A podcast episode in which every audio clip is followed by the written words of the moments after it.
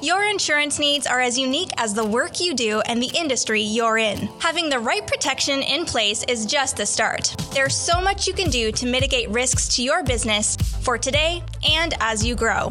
At Sovereign Insurance, we're here to help with valuable information, insights, tips, and tools to help you protect your operations. Visit sovereigninsurance.ca to learn more.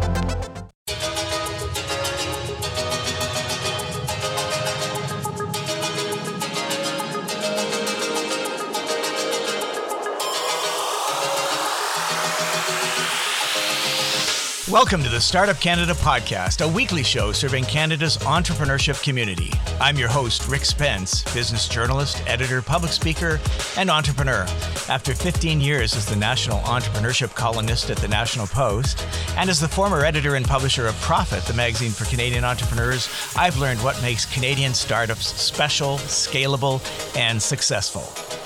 On this show, we connect you with Canada's most innovative and entrepreneurial leaders and changemakers. You'll meet the people driving the entrepreneurial movement, and we'll share their first person adventures and their tips, hacks, and best advice for running startup and growth companies. The Startup Canada podcast is a production of Startup Canada, the national rallying community for Canada's 3.5 million entrepreneurs. Don't forget to subscribe to the show on iTunes, SoundCloud, Spotify, Stitcher, and anywhere else you listen to your podcasts. To entrepreneurs everywhere, this is your show. Ladies and gentlemen, entrepreneurs from coast to coast to coast, welcome to the Startup Canada podcast. On the show today, we're thrilled to have Bruce Poon Tip of G Adventures in Toronto. Passionate about the power of travel to change the world for the better, Bruce Poon Tip is a global leader in social entrepreneurship, leadership, immersive travel, and innovation. He's best known as the founder of G Adventures, the world's largest small group adventure travel company, and a pioneer of community tourism. Bruce's first book, Looptail How One Company Changed the World by Reinventing Business, became a New York Times bestseller. In 2018, Bruce was honored as one of Canada's most admired CEOs in the category of social entrepreneurship. And in 2019, he cracked the top 10 on Glassdoor's list of top CEOs in Canada. And in 2020, he was honored as one of Fast Company's most creative people in business. Welcome to the show, Bruce. What can I say? Thank you. Thanks for having me, Rick. Great to be here. Before we get started, I should mention that Bruce and I go a long way back. Um, we do. He, he, he made it onto the Profit magazine list of Canada's fastest growing companies, probably 20, no, it was more than that. Yeah. 25 I think, I think years ago. 1996, Rick. We're not getting any younger. yeah. So and here we are. Here we are on Startup Canada, way back from 1996. How that shows how great we really are. I, I, I, was actually thinking back to when I, the first time that you came into my life, we had already closed off the balloting for the the Profit 100 project, the fastest growing companies project. And the list was developing, and the top of the list was all tech companies that we didn't really understand. And we said, This is good, but it's just not very interesting. And then over the fax machine, yes, this was the 90s, five days after the deadline comes I don't know if I know this story, but I'm but I'm loving it. comes this entry from a company called the Great Adventure People, which is what the company was called then, in Toronto, doing adventure travel with some incredible growth rate. It was probably 8,000% over 5 years or something that yeah. put it in that automatically put it into the top 5 of our list. And you yeah. cannot, and, and Bruce, you cannot imagine how delighted we were to have a company that we could understand and that was wow. so interesting, so creative, and so much fun cracking the list. And wow. I don't know if I've, I've heard that story, but you know, I need, you know, we were having a great sales week, I guess. I needed that extra week sales to add to my percentage. I think so. I don't know why I was five days late. I think somebody said, you know, well, it's we're past the deadline, and I just gave them the cold stare of death. said, Are you kidding? We will move heaven and earth to get this company in our list uh, because it because you represented what um, I thought was important about business was innovation, was creativity, was was taking an old industry and making it new again, and that's so exciting. Well, just to add to that, because um, we didn't we didn't um, come here to talk about 1996, but uh, if you read my if you got a chance to read my book, I mentioned that exact year and that award because it really was a turning point for us as a business when we got taken seriously as a you know as a as a startup and you know as you're kind of growing your business you're always looking for those moments those moments where you pivot into you know the respect and being a real business. And i i actually mentioned that in my book in looptail about that getting that award from um, profit and being recognized as one of the fastest growing companies in the canada and how it was um, you know quite a turning point. Little did i know 25 years later we'd still have double digit growth and continue to grow and be a startup you know 30 years later or, or after 25 years later still and still having that startup mentality. Are you still having fun? Yeah, yeah, I'm having a ton of fun. I mean, I could be having more if there wasn't um, pandemics hanging around, but um, pandemics kind of are a bit of a downer for the travel industry. But in general, yes, uh, yeah, I'm, I'm loving what I do. That's that's great. So, tell me a little bit about what makes G Adventures different from other travel companies for those who haven't heard of you or haven't been on one of your trips. Well, I mean, I mean, there's there's uh, there's when we started and now. I mean, now we're let's talk now. The global leader. Yeah, we're the global leader in the space. We're the largest in you know in the world. We have operations over 100 countries, and that alone gives us our own. You know, we're the pioneer and founders of our space, and we're seen as the leader in the space. So that alone differentiates us because we are one of the leaders in kind of research and development in terms of launching new types of products, new ways for people to travel, new partnerships, um, and so, you know, th- that makes us different. But our the big differentiator for sure is our sustainable development side of our business, um, our social enterprise side of our business, the foundation work we do. We create com- community development projects around the world that intersect with tourism, creating you know jobs and poverty alleviation when while people go on travel. So we promise when people take our trips, they you know they create wealth distribution by money going into local economies. So that sustainable, responsible social enterprise side, we're also world leaders in and get a lot of attention for. And that really really differentiates us from anybody else. Bruce G Adventures was pretty successful pretty early on, changing the way that travel was packaged. How has the industry responded to you? I understand, you know, lots of companies tried to duplicate what you did. Um, how has the market changed? Well, the, the market's changed significantly, um, you know, especially over the last 10 years with social. And I think travelers are changing in terms of wanting things to be more sustainable and responsible with, with all of their purchases. And, and travel is, you know, fits into that same category. Um, but I mean, in, in our individual space, I mean, no one's been able to do it at the scale that we have and, and the global scale. We certainly have a lot more, um, you know, little competitors or boutique competitors, but no one that's been able to do it at our scale on a global basis. And you know, when we first started, we didn't have competitors because we created our space, we created the industry. But today, you know, everyone's doing something. Everyone has kind of some sustainable angle or retrofitting their businesses to be more responsible with different CSR programs. So, you know, we we do something everything so it's in, it's really integrated into our model. It's integrated in every decision we make as a business. You know, we've really defined ourselves, a social enterprise, as a social enterprise very early on um, even before it was a thing.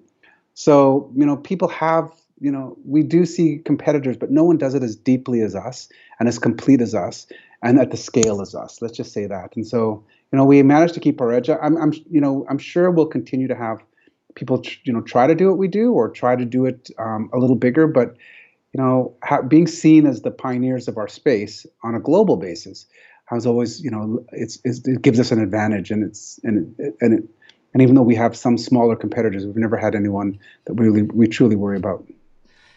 I remember one time when we had lunch together, you were telling me that some company or some big tour company or other had just tried to buy you, and the mm-hmm. the, the, the, phone was virtually always ringing. Yeah. Um, has that does that continue on? Oh yeah, uh, every single day, three times today, actually. When you when you actually mention it, uh, like literally, I'm not I'm not joking. So I mean, it, it's it's you know other companies that want to invest or companies that want to buy into our space or you know get involved. I mean, I don't think I've in 30 years I've ever returned a um, a message. um, of any of the, not a single one. I don't think I've ever returned an email or a message uh, when they came in by fax or when they came in by email or LinkedIn. It's evolved how they tried to get to me, but um, uh, I don't think I've ever replied to one, but I get them every day. Right. Yeah. Tell me, what, what would you consider to be, uh, so that people get an idea of the sort of trips you're taking, what's the ideal trip for a rookie who doesn't quite want to entirely rough it? And what's like the coolest adventure that you, that, that, that, that you'd like to take that, that G Adventures offers? Um, I think you know there's a lot of what we call gateway destinations that you know for people to get uh, a feel for what we do, like Costa Rica. Uh, you go to Thailand.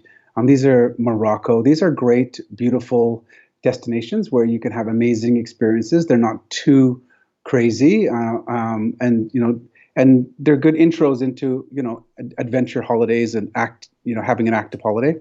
Um, some of our destiny our trips today aren't really that active. We have a, 11 brands of tours now, and some of them are, you know, uh, more adventurous by destination, meaning that you know just being in Mongolia is an adventure, and you don't need to activities on top of it to make the adventure. And we have a lot of local living type programs and and different things like that. And you know, the, the trips that, that I like that we do are you know into more remote spaces like Galapagos Islands, Antarctica. We have ships in Antarctica or um, you know, Tibet and um, destinations that link to spirituality. Um, so, you know, depending on what stage you are in your life, w- when you want to travel, you know, we have something for everyone. Do you have any dangerous tours? Um, not dangerous. well, That's a big word, but we do active. We have a whole series of active tours that are very, and we do some that are very active, where you can, you know, climb Kilimanjaro or Everest Base Camp, and you know, the Inca Trail, which goes to some fairly high altitudes, trekking to Machu Picchu. So um, there's active tours. Uh, we have biking tours that are. I, I wouldn't. I wouldn't classify them dangerous. We don't have a brand style called dangerous. Let's just say that. Okay. When, uh, when I think of adventure travel, I think of you know the Jumanji movie or something. okay. Well, no. So no, so so it's so Jumanji so, movie things. No. And and some of them are for families, right? Some of the tours yeah. that you do.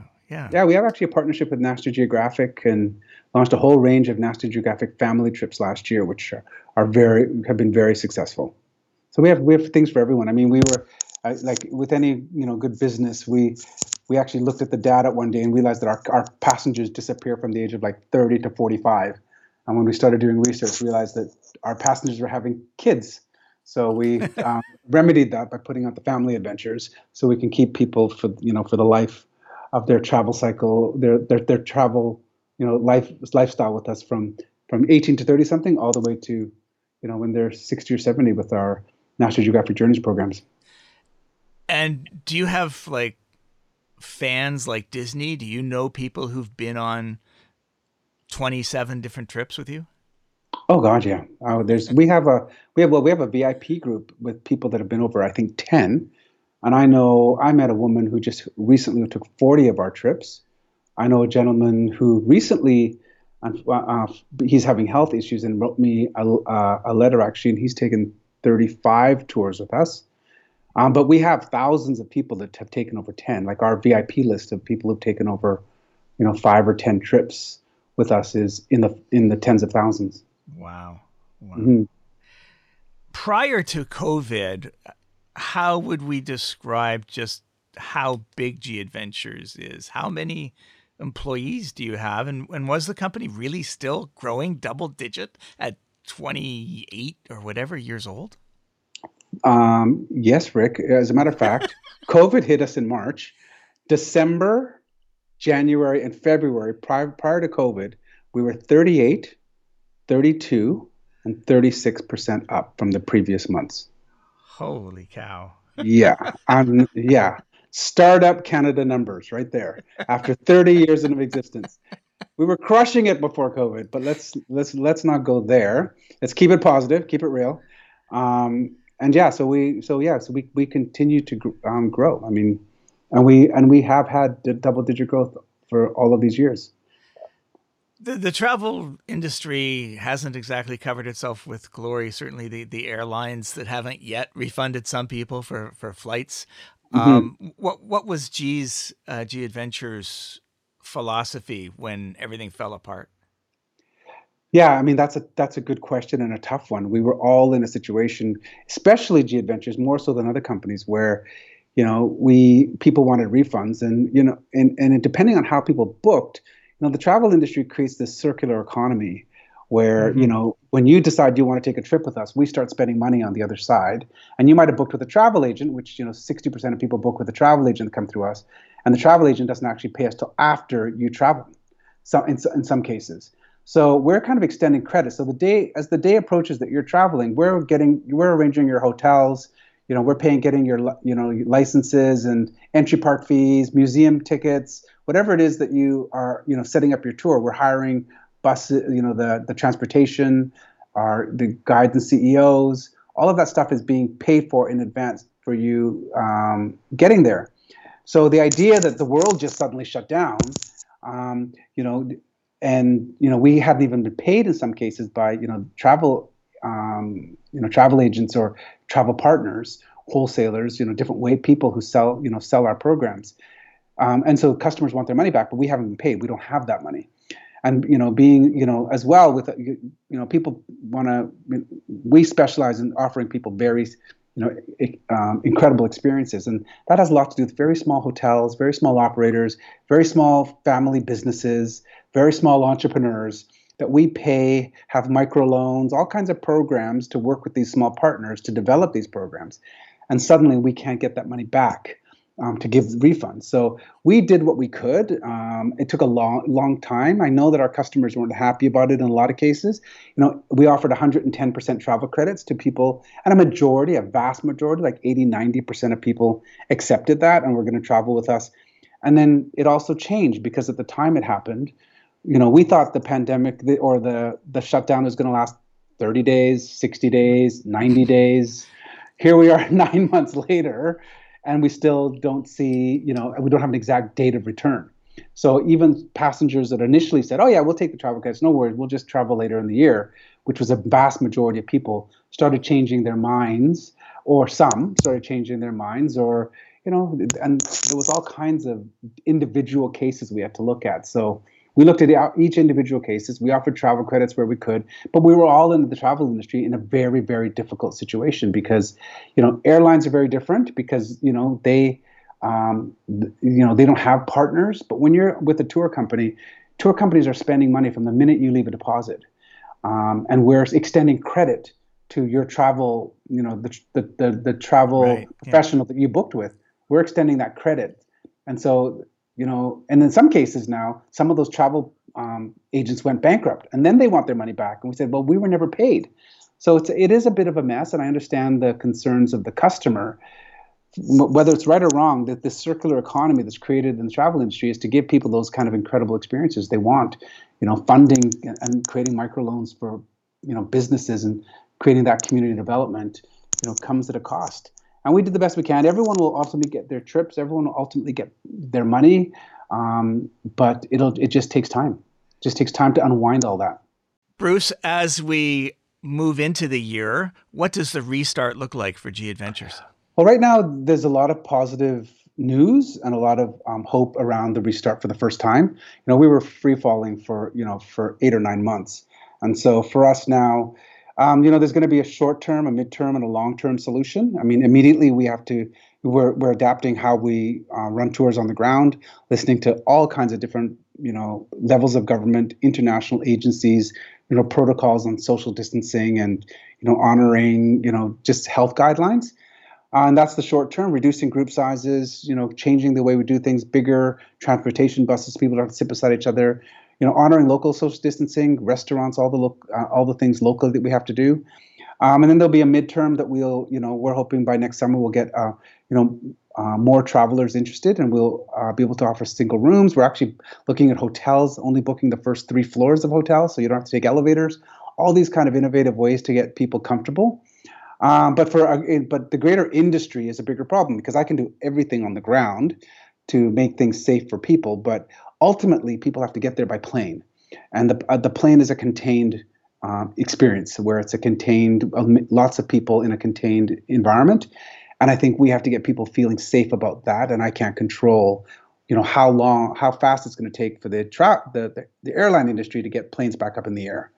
Um, so that's the biggest challenge for us because I can we're ready on the ground. Like Costa Rica opened on November first um, last year, and we uh, start we we you know offered a few tours and they sold out in days. And we ran all those tours. We ran, we've actually run 60 tours since at the at the latter half of last year. Uh, people actually taking tours, early adopters. You know, it's Europe to Europeans. Um, you know, we, we have Americans that are interested in Costa Rica and destinations like that. But we had run tours, and you know, we and we're ready to do it, but we can't we can only go so far in our recovery and our startup as the airline industry will, can get people affordably. And the landscape of that industry is going to change significantly on the other side of this. There's obviously a simple solution there, Bruce. Have you ever thought about starting an airline? Uh, I for one second, and then I slapped myself in the face and said, "No, there's been enough failed airlines between Trump Airlines, Roots Airlines, right, Virgin Airlines. There's been enough failures in airlines to know that uh, that's not an industry that I want to be in. Right. Is I think they had the record for being the industry that what cre- destroyed the most value over the last forty years. yeah, if you if you look at this last pa- this last year, it's probably um, increased those numbers. Well, they found a new revenue source in government, so yeah, we'll see how, how how that goes. Bruce, you were one of the first Canadian entrepreneurs I knew who really focused on company culture, mm-hmm. and and you wanted a company that that had certain values and operated a certain way, and then you you you you know turned things over and disrupted things to make it that way, and then you did it again a year later, and then you did it again a couple of years later. What is your philosophy of culture now at at, at G Adventures? Well, it's stronger than ever, um, but it's it's it's challenged right now because we're all remote. Like we've all been um, forced to be, you know, this working from home model, and we're just returning back to offices, but it's not going to be the same. Um, and I don't know if, if work in office is going to be the same. And we've often built all of our culture on having these communities um, of, of people and offices of people. But even the, the idea of how we recruit in the future is going to be very different you know, if you think about it, most businesses recruit within a you know a 50 kilometer radius of their office in terms of people working there. But in this new world of remote working and the comfort we've we've all uh, found uh, working remotely, suddenly the world is is your recruiting ground, um, and there's talent everywhere as opposed to you know you know quite often when we pick cities to open offices or, ha- or to have head offices, we're looking for talent that you can recruit talent in that city. But if you actually now open the world and don't have restrictions to offices and locations or are flexible with those with those kind of model that that business model it changes everything. I mean it changes everything for business but culture is a big part of our business um, i mean we have a, we what we do is is incredible every day and i and i always remind people that you know someone in in germany or or sweden or norway or new zealand books an African safari with a Canadian company every day. Um, that is, we're selling services. Um, and so, and not, but not only that, it's an extremely competitive industry where locally in any of those countries, they have a, you know tens of thousands of other options. But why choose chose choose this one company? So we've often said that our culture is a big part of our brand, and we started this philosophy way back in like 2006. Um, that you know we wanted to relate to our customer on a, uh, an, intrins- an intrinsic level, uh, and social media kind of just it, it really enhanced our ability to connect with customers. Um, but culture was a big part of that as a as, as a service industry, someone who's exporting services. It's extraordinary that we could grow the size that we are by exporting, you know, travel services when there's so many local options. And today, only nine percent of our business is Canada. Like I, have never met a com- company like ours in Canada that exports as much as we do. That that only nine percent of our business, and I, I think Canada is now our fifth biggest market, and it's our home market. Right. I think BlackBerry was like that, but that may or may not be a, a useful model. no, no, it was no. I won't. I won't follow that that playbook. So, so, so, what have you done to try and keep that spirit going, the, the, the, the, G Adventures culture at a time when people are working remotely or many people are, you know, presumably on on on on furlough and mm-hmm. and, and you know getting starting to feel remote. How, how do how do you maintain that culture? Well, it is tough. I mean, but it is it, it's tough uh, because we're remote and we've had to make some really tough decisions with furloughs and terminations and right sizing, downsizing, whatever you want to say of the business. And it's hard to keep culture strong and morale up during um, challenging times like that. Um, but you, but right now it's it's a little bit easier for us because we have great people but it's the people that grew up in the business. What will become challenging for us is if we have to recruit in this environment.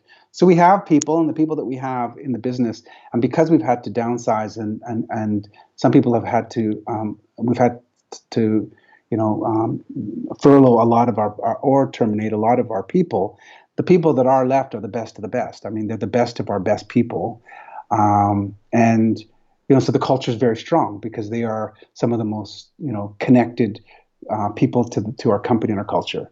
What will become a challenge as we kind of bounce back is um, if we have to stay remotely, is trying to bring new people on and onboard new people remotely. That we find that to be a challenge. We've had our first few over the last couple of months where we've we've actually hired people that have um, uh, that weren't working at the company um, pre-pandemic, and we find it very very difficult because they never really get a feel for the culture remotely, and we haven't figured that out yet. How how if this is if this extends any further, um, how we're going to onboard people into our culture. But it's pretty strong right now with the people that we have, and everyone fighting kind of through through this hibernation period, um, because you know the people that we have are fantastic, and you know we're doing amazing work. Actually, some of the best work we've ever done, um, but we're all remote. Speaking just speaking of culture a little bit more, uh, you were the person who introduced me to Tony Hsieh, figuratively, the, the, the work of Tony Hsieh, the founder of Zappos, mm-hmm. who uh, really was one of the first of the new generation of entrepreneurs in the United States to to prioritize culture and, as his book title said, delivering happiness, and mm-hmm. and and you know a, a totally different approach uh, to business. Um, you were acquainted with him. Mm-hmm. Um, he he passed away recently at the end of, towards the end of 2020 in tragic circumstances, but he was an inspiration to you. I'm just wondering, um, you know, what was it? What was the philosophy that he had that touched you, and how did you try and, and carry that out? Uh, well, Tony and I uh, went back a long way, and I was trying to uh, look back, and it was when we met in 2006 because um, we were both in Entrepreneur Magazine in the US on, on opposing pages, which was highly unusual to have two Asians on two spreadsheets in the entrepreneur section in 2006. And we both look like kids because uh, we both look like we were 12 years old because we both have those Asian genes. And, um, and but we he was in his 20s actually. I was in my late 30s. I was about 10 years older than him. Um, and we met during that time and we both had very very similar views about culture and service. So i um, like he believed in customer service but i was selling um, a service. Like i was selling a service with tours is, is basically a service to uh, customers. Um, so he I, I he inspired me about um, the customer service uh, in terms of booking trips because i was really worried about you know um, how we were going to be able to export services and sell services and he inspired me on in terms of how you connect with customers um, very differently because our customers were also very different because our customers at the time were travel agents and not directly with the with the consumer so you know taking some of those philosophies that he had and that we shared um, you know in our early conversations um, you know, which is what really connected us. And he went on to uh, write "Delivering Happiness," and it inspired me to write Looptail, actually, um, ha- going you know around the same time. And you know, we we we both kind of shared that same view on in terms of customer being king. Now, our customers varied very differently, um, and then. Um, the internal culture part. You know, I believed it was a inter- uh, culture was in a, in, in a, an, in a very important part of our brand. So we promoted our culture to our customers. So our customers, which are tra- more of a a B2B customer, would relate to our business as a beyond travel, like transcending our business and relating to our business um, in a in an intrinsic way that transcended the product.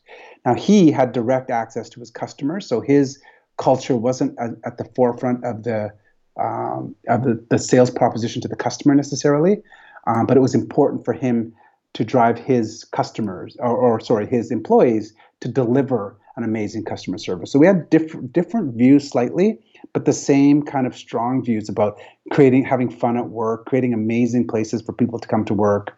Um, you know, really priding yourself. You know, I always say that you know my assets of my business, you know, leave every day at the at you know five o'clock. They walk out the door, and I want them to run to work.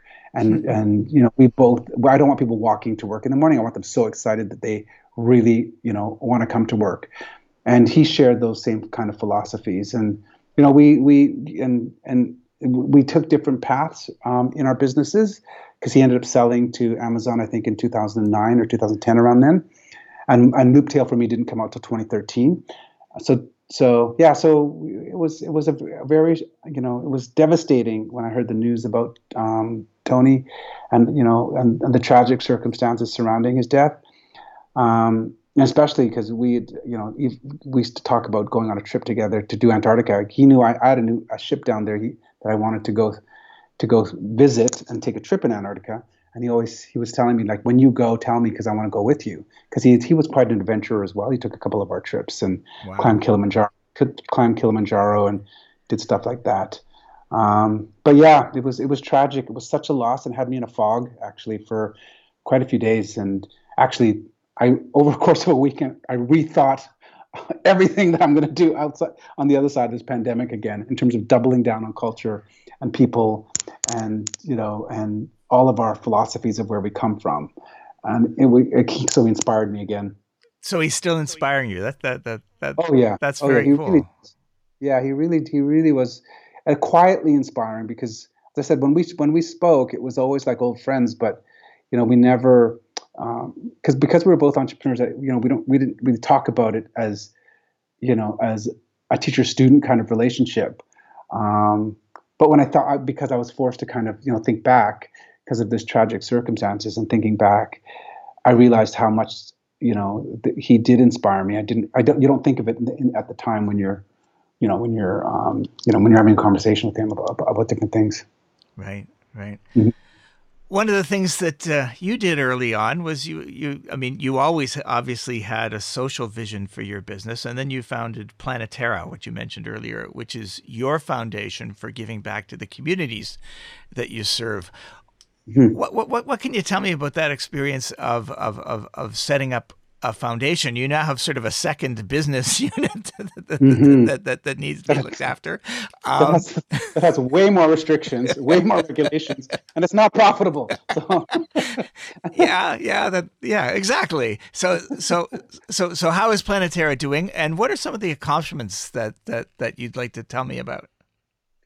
Well, Planeterra is an, a very important part of our model, especially as we've kind of converted from, you know, uh, you know, we never really identified res- with responsible or sustainable tourism, and we early on we wanted to carve out our own niche. So, you know, you know, like back in 2008, we pioneered the whole idea of social enterprise. I know social enterprise is much more common now, but we were talking, you know, we kind of walked away from the sustainable, responsible ecotourism definitions, um, like you know a long time ago and wanted to redefine social enterprise. And planeterra was an instrumental vehicle in us being able to do that by creating community projects when extreme poverty intersect with, uh, intersected with tourism. We could create um, a community project or a tourism experience with our customers um, that you know that alleviated poverty or lifted people out of poverty or created wealth distribution. And that really was the key to our business and so we have a, you know, so Planeterra has like 100 projects. We did Project 100, which is just being completed now, um, with 100 community projects around the world. Uh, we've also done projects. Sorry, what was the time frame for 100 community projects around the world? Well, we had done 25, we had done 50 um, um, by 2015. And so we did 50 in five years. Wow. There's actually 75 new ones. So we actually have done, because 25 of them were not social enterprise businesses. 20, 25 of them were related to disaster relief, or they were specific things like uh, eye camps in Tibet, but weren't or, or you know supplying medicines and uh, medical supplies to rural medical stations in Bolivia, but they weren't ongoing community projects. So it was it was it, we so we basically did 120. We did an additional 75 in five years. That's amazing. So when when we hit our 20th anniversary or 25th anniversary, we put in um, first um, prod, uh, 50 and five, and then that we did that in three years, and then we launched Project 100 that was completed is to be completed um, and was completed at the end of this uh, last year. Wow. Mm-hmm. So, and they and they're and they're really community projects, right? Like I mean, there's I give you an example of some of them. Anything from, mm-hmm.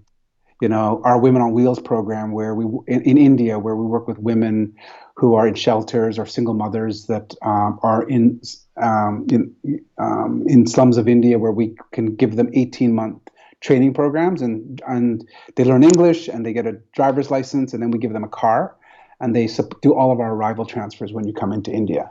Uh, the Parwa restaurant, which we did with the IDB um, in the Sacred Valley in Peru, where there's thousands, hundreds of thousands of people go to Machu Picchu, but we created this training kitchen and restaurant um, experience that in the Sacred Valley, which had zero employment for women, and created a restaurant where all of our passengers go for meals on the way to Machu Picchu. And we put over 20,000 people go there for meals every year, and it supported the entire Sacred Valley and communities. And it was a training kitchen which employed the youth which had you know which in, we had 100% employment on the other side where they got jobs um, and, and and rotated youth through the project. So we have lots of different projects like that. That that's that's amazing. It sounds like you're really uh, um, prioritizing projects that can become self-sustaining and ongoing. That's what i'm getting from it. Is am i right? Oh yeah. Oh yeah. It's, it, that's that's the main uh, it's it's the main uh, um, deciding factor for us being able to get involved in it. It, it can't we can't be the only customer. Um, so we are obviously the founders of a lot of these projects, or we help ones that are are are uh, groups that are trying to start new ones, or ones that are already in existence. But ultimately, our goal is to create form a board of directors, and you know they they run and control their own business, and then our competitors are welcome to actually come in and use those places. The Parwa Restaurant is probably the greatest example of that because it was funded by the IDB, and it was the first time the Inter American Development Bank and the Multilateral Investment Fund, which are government agencies that would for the first time work with a private sector company to build for us to build five community projects for them in Latin America. It was the first time a government agency worked with a private sector company, and it was highly controversial when we, when uh, when it happened. Um, but we proved, you know, how successful it could be. But the main mandate was it couldn't be just for serving G Adventures customers. It had to be able to, you know, support the community, create jobs, you know, all those things that we wanted to do, you know, um, you know, lift people out of poverty. But it also had to be a business that could serve other businesses outside of G Adventures as well. So the the the book that you mentioned, your first book, Looptail, the mm-hmm. uh, the subtitle is almost true, right? How one company changed the world by reinventing business. You are changing the world. I mean, one community, one uh, one area, one region, one town, one village at a time. Yeah. Oh, yeah. The impact that we have on communities. I mean, as, as I said, I've, I've given you like two or three examples, but we have over a hundred now around the world where where the impact and, and how people look at business um, is completely different, and how people look at tourism. I mean, to think that you know we created this style of travel way back in 1990 when we first started. Our first community projects were in 1996, before the idea of sustainable, responsible, social enterprise, anything was even thought of. It was quite thankless at the time, actually. But the world has changed in our favor over time. And you know, we we really feel you know we've had a, a, not only a massive impact on our business, but also many different other other industries that look at you know the work that we can do and the good work that we can do as a for-profit business, right. which is becoming more and more common. Mm-hmm. I think one of the, the the hopes that you had was that your passengers, your your your your traveler community would fund or support Planeterra. Has has that happened? Are are they the yeah. the, the the rocket fuel behind Planeterra?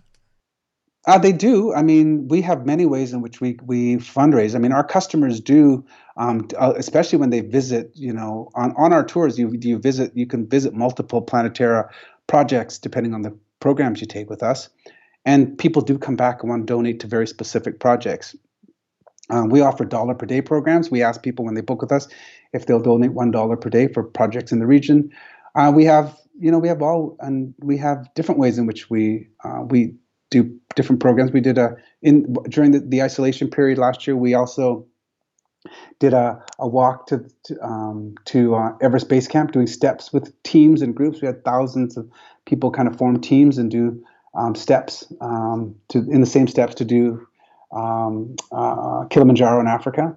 So we have ways in which we're engaging. We fundraise. Um, G Adventure is obviously a, a, big supporter of a lot of all of the administrative costs of Planeterra covered. So all donations are 100% go on the ground because um, no donations ever pay any administrative costs, and we promise that to our customers as well. So it works. There's this, there's, and it's growing. I mean, we have lots of ideas for Planeterra now that we've just, com- you know, completed uh, Project 100, you know, which was a five-year kind of uh, window of time for us. Uh, we have huge plans uh, for where we're going to go, and the opportunities, um, after, you know, on the other side of this pandemic are, are are enormous for us. Bruce, as you as you're ramping up uh, G Adventures again for the post-COVID world, it, it, it's a bit like being a startup, I think, all over again. Yeah, it totally is. I mean, a 30-year-old startup, and that that in itself has been the challenge and the most exciting part of um, this global pandemic. So, you know, the, the the the the exciting part is, you know, we get to restart the business on the other side of of COVID, and with as as completely as a startup, and get to rebuild with 30 years of knowledge. It's super exciting. Uh, if we can, can, you know, we can redo everything that we ever thought um, we wanted to do, but had grown too big to be able to pivot as quickly and you know um, but now we get to rethink everything with 30 years of experience. So there's a lot of excitement around that and what we can potentially be because you know when you have a company that's 30 years old and you have problems or you grow as fast as we have and continue to grow double digit growth for 30 years you constantly put you know band-aids on problems and or you throw people throw throw people and resources at problems or and you eventually have a bit of a bloated infrastructure that you can't pivot or move quickly. So you know so now that we've kind of have the opportunity to restart and rethink everything it's a it's an amazing opportunity and we're super excited about you know what we can be as with 30 years of knowledge to to start up. But the challenge has been for us is being that startup you know dealing you know i've needed help for the first time after 30 years when the world shut down and you know we had zero revenue overnight. Um, you know, we were put in a position where we had to, you know, uh, look at the the business community for support for the first time in you know 30 years, and it was it was shocking the lack of support that we had, um, or how difficult it was um, to work with partners and, and banks and investors and partners who we'd you know been working with for 30 years, knew our track record, knew what a great company we were, everyone's made tons of money off uh, off our backs, off my back over the years. Mm-hmm. And in our minute of need, um, the difficulty and the stress and the lack of support to me was absolutely shocking. And there's so much to learn there for us as a country um, because you know there's this you know as I said when I you know go to any kind of function there's lineups behind my um, chair with p- banks and investors in the EDC and BDC and all these organizations. Ah, yes. That want yes. To, they all want it. They, they all want a piece. Yeah, but they want to support you when you don't need it. And what we have to learn as a country is we have to learn how to support businesses and entrepreneurs when they actually need it. Uh, and you know, and so I suddenly after 30 years, I'm in a time of need, and I need support and some help to get through a rough patch. Um, and whether it's refinancing or whether it's, it's uh, you know um, um, working capital, whatever it is, even investment capital at this stage, because there's great opportunities for us in the, the travel industry for acquisitions or all of this stuff. The relate the, the the way we were treated by you know banks and investors and the the the, the long road after they, they've known our business for 30 years. Like we work with all of these people, they know everything about our business. And the lack of support or the the, the conservative approach um, uh, when we actually need the assistance, I was I, I was actually shocked. I was floored. And of course, we can get through these things because we have a, a, track record. We have, you know, I have, um, you know, 30 years of success. Um, so, but it was so it was it's it was such a struggle, and all, you know, every you know, and what entrepreneurs say all the time, especially startups, you know, that you know the business community doesn't support businesses uh, when they actually mm-hmm. need the assistance, when they actually need the help, as opposed to you know. Um, when you don't need it, which um, I, you know, and I, I think there's just so much to learn for us as a country, as a startup community, as well as the the banking and business and investment community. I learned a ton, and just in terms of how I deal with, I, I, I speak with a lot of young entrepreneurs and you know, and, and um, get a chance to see a lot of great, cool ideas and businesses, and I see the lack of support that they get. And I, you know, I can't do much a lot of times. I'm just more moral support because I don't invest in a lot of businesses like that personally. But um, but you know, I, I, speak to a lot of them, and now I can see being being. Um, I, I, so I'm I'm in that startup world right now, and I can see those. Isn't that amazing? Yeah, yeah. It, I found it amazing. Are, are you, are you know you've been an icon of Canadian entrepreneurship. And, you know, without any irony or sarcasm, you are an icon of global entrepreneurship, and Canada's very lucky to have you. Have you been able to call any of these organizations out? And, and do, can can you call them to account for the way that they're that that, that they're treating you? Uh, and what do they say if you do? I've had a few um, tense meetings um, where you know I'm asking for I'm we're asking for help. It's not the time. I mean, it's not the time to kind of talk about that. I mean, there certainly will come a time, um, you know, because we're still we're still in in in in it. We're in the middle of it right now. So we're I'm in we st- we're still in recovery mode. Um, you know, I was in survival mode though last year. Um, now we're in recovery mode, and you know, I can safely say there's there's a recovery, and we can see great opportunity in front of us but it was just that struggle, that unnecessarily struggle, stress on the business, stress on my people, stress on me that was put on me unnecessarily uh, when we were at a, at a time we were uh, um, asking for assistance. Um, I thought was it's it's it, it, you know to be honest it, it, was it's unforgivable to be honest that after what I've done and you know the relationships I've built in in the business community um, and when we've had to um, you know, and, and the support that we've lent to businesses as well um, over the years. Um, and you know, not even on the social enterprise side. Just we've, we've just done a lot. I I, I don't want uh, I don't want I don't I, you know I, I don't want you know people to it, it's not bragging. I'm just saying that at, the, at our time of need, I was quite shocked at the um, the lack of support, and how hard it was, and how quickly the phone stopped ringing. Let's just say to offer that support. Um, and even our syndicates and our banks and our, our partners were so um, difficult. I found difficult when they understand our business, they know our business and have been partners on how we were looked at and you know shuffled off to consultants and shuffled off to various programs. Um, I just I just found it very uh, you know and it put me back in startup mode as a business and so I see all of those things that have happened and you know you you know I do have the op- I will have the opportunity to speak uh, about that. And I have I've had conversations with some of the uh, the highest level people that I can at the moment, um, but there'll be there'll be more. I mean, I will be um, addressing this more. I will. I've well, I've actually um, going up as as high as prime minister. I'm requesting an audience with um, the prime minister to discuss some of these some of these issues and things that that I that I think as a country we should we have to seriously look at. Because you know the other thing that's interesting, you know, I get paid all the time for bank, banks pay me all the time to come and speak to them to their executives like i do this all year all the time to almost every bank because they want to help they want me to help them understand um, the entrepreneur and so i've been doing this for years and obviously i've been doing a terrible job because it, it hasn't worked because they've learned nothing from anything i've ever said from all these times they've asked me they've paid me to come and speak to their executives uh, you know, and I've spoken to all kinds of um, accounting firms, law firms, legal firms. They, I, everyone wants to understand entrepreneurs, but it's not that hard. It really isn't that hard. It's not rocket science. But uh, it, it's funny. I, I don't want to put you on a pedestal or anything, but you've devoted years, decades to helping the communities that you serve. Yeah. You know, and we've talked about it on this cast, and we, we've barely scratched the surface.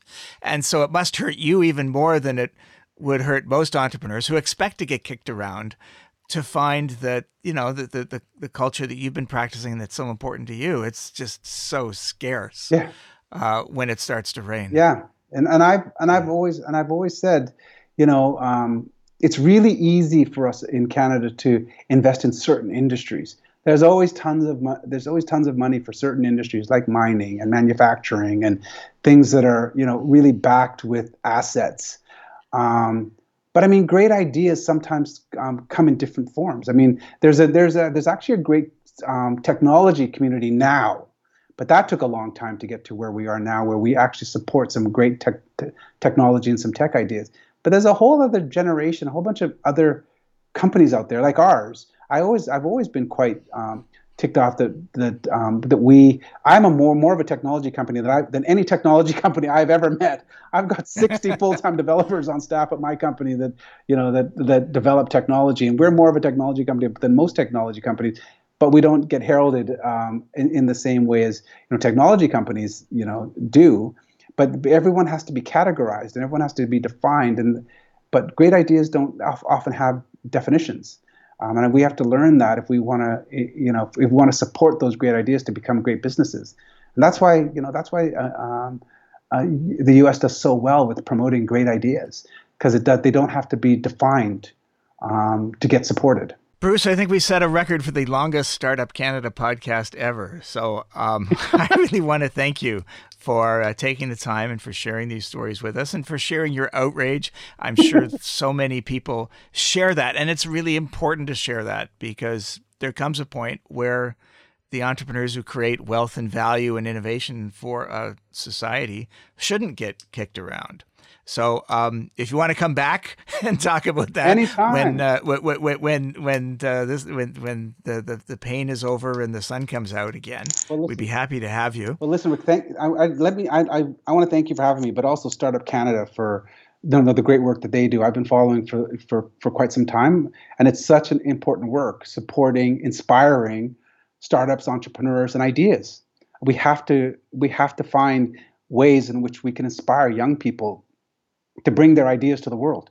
Um, and we need vehicles like Startup Canada that support those ideas once they get to that startup phase. But even from the dream phase and idea phase, we have to find better ways in this country. Um, and, and, and, and if, if there's any way I can support it, please please call me back anytime. Thank you. I really appreciate that. The tradition here is that just before we let you go, we ask you for your best piece of advice, your most actionable piece of, of, of tip that uh, entrepreneurs could use to put to work right away and improve their business. And you've written a couple books now on this stuff. So I guess you've got a lot, but give me your best one or two. Mine is about leadership because you know it always starts and and ends with great leadership and defining leadership and defining your role as a leader. Um, and, the, and and the leadership is not a is not a uh, a destination. It's it's a it's an ongoing transformation. And even after 30 years, I can say that my the, the biggest challenges I've had have been cycles of leadership. You know, where you start with and, and it's very important that, that entrepreneurs understand leadership and study leadership. It should be something that you study as much as you study and everything else in your business. Because when your leadership stalls in growth and development, your entire business start start slowing down. Um, so whether it's like and and how you define it, like you know people that you know lead by example leaders that have everyone in the same room like I used to say, Tony Hsieh. Actually, all of his all of his employees are in the same room. That's the, that's the easiest job in the world. My my employees are in hundred countries. Um, and then there's also you know leading by example, where you mentor and you coach and you lead people. That's a very different type of leadership.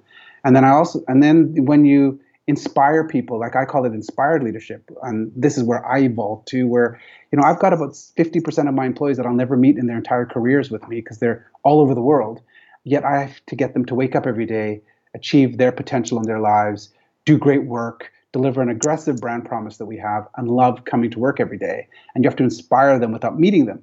And those types of leadership and those leadership challenges and defining your own road in a combination of those types of leadership really makes great leaders and really makes great businesses. So constantly working on yourself as an entrepreneur and as a leader is my best advice to, to leaders and study it like read about other leaders read about the difference between you know like a leader like gandhi and a leader like steve jobs a leader like jack welch and a leader like you know um, nelson mandela.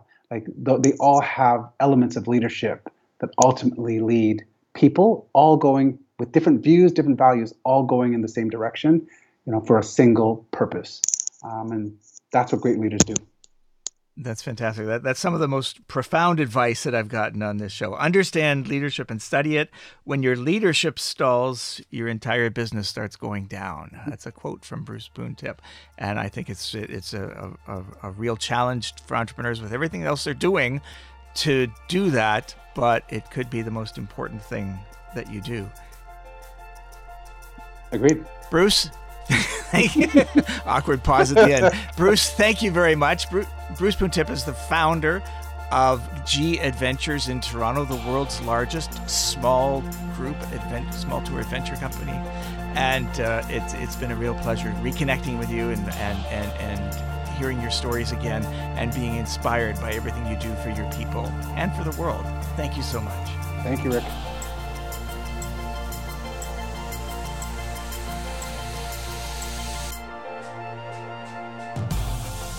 Thank you for joining us this week in the Startup Canada podcast, a weekly show dedicated to unlocking the potential of every entrepreneur. Stay tuned another minute to hear the latest startup community news and the upcoming events lineup, including our hashtag startup chats on Twitter every Wednesday at 12 noon Eastern Time.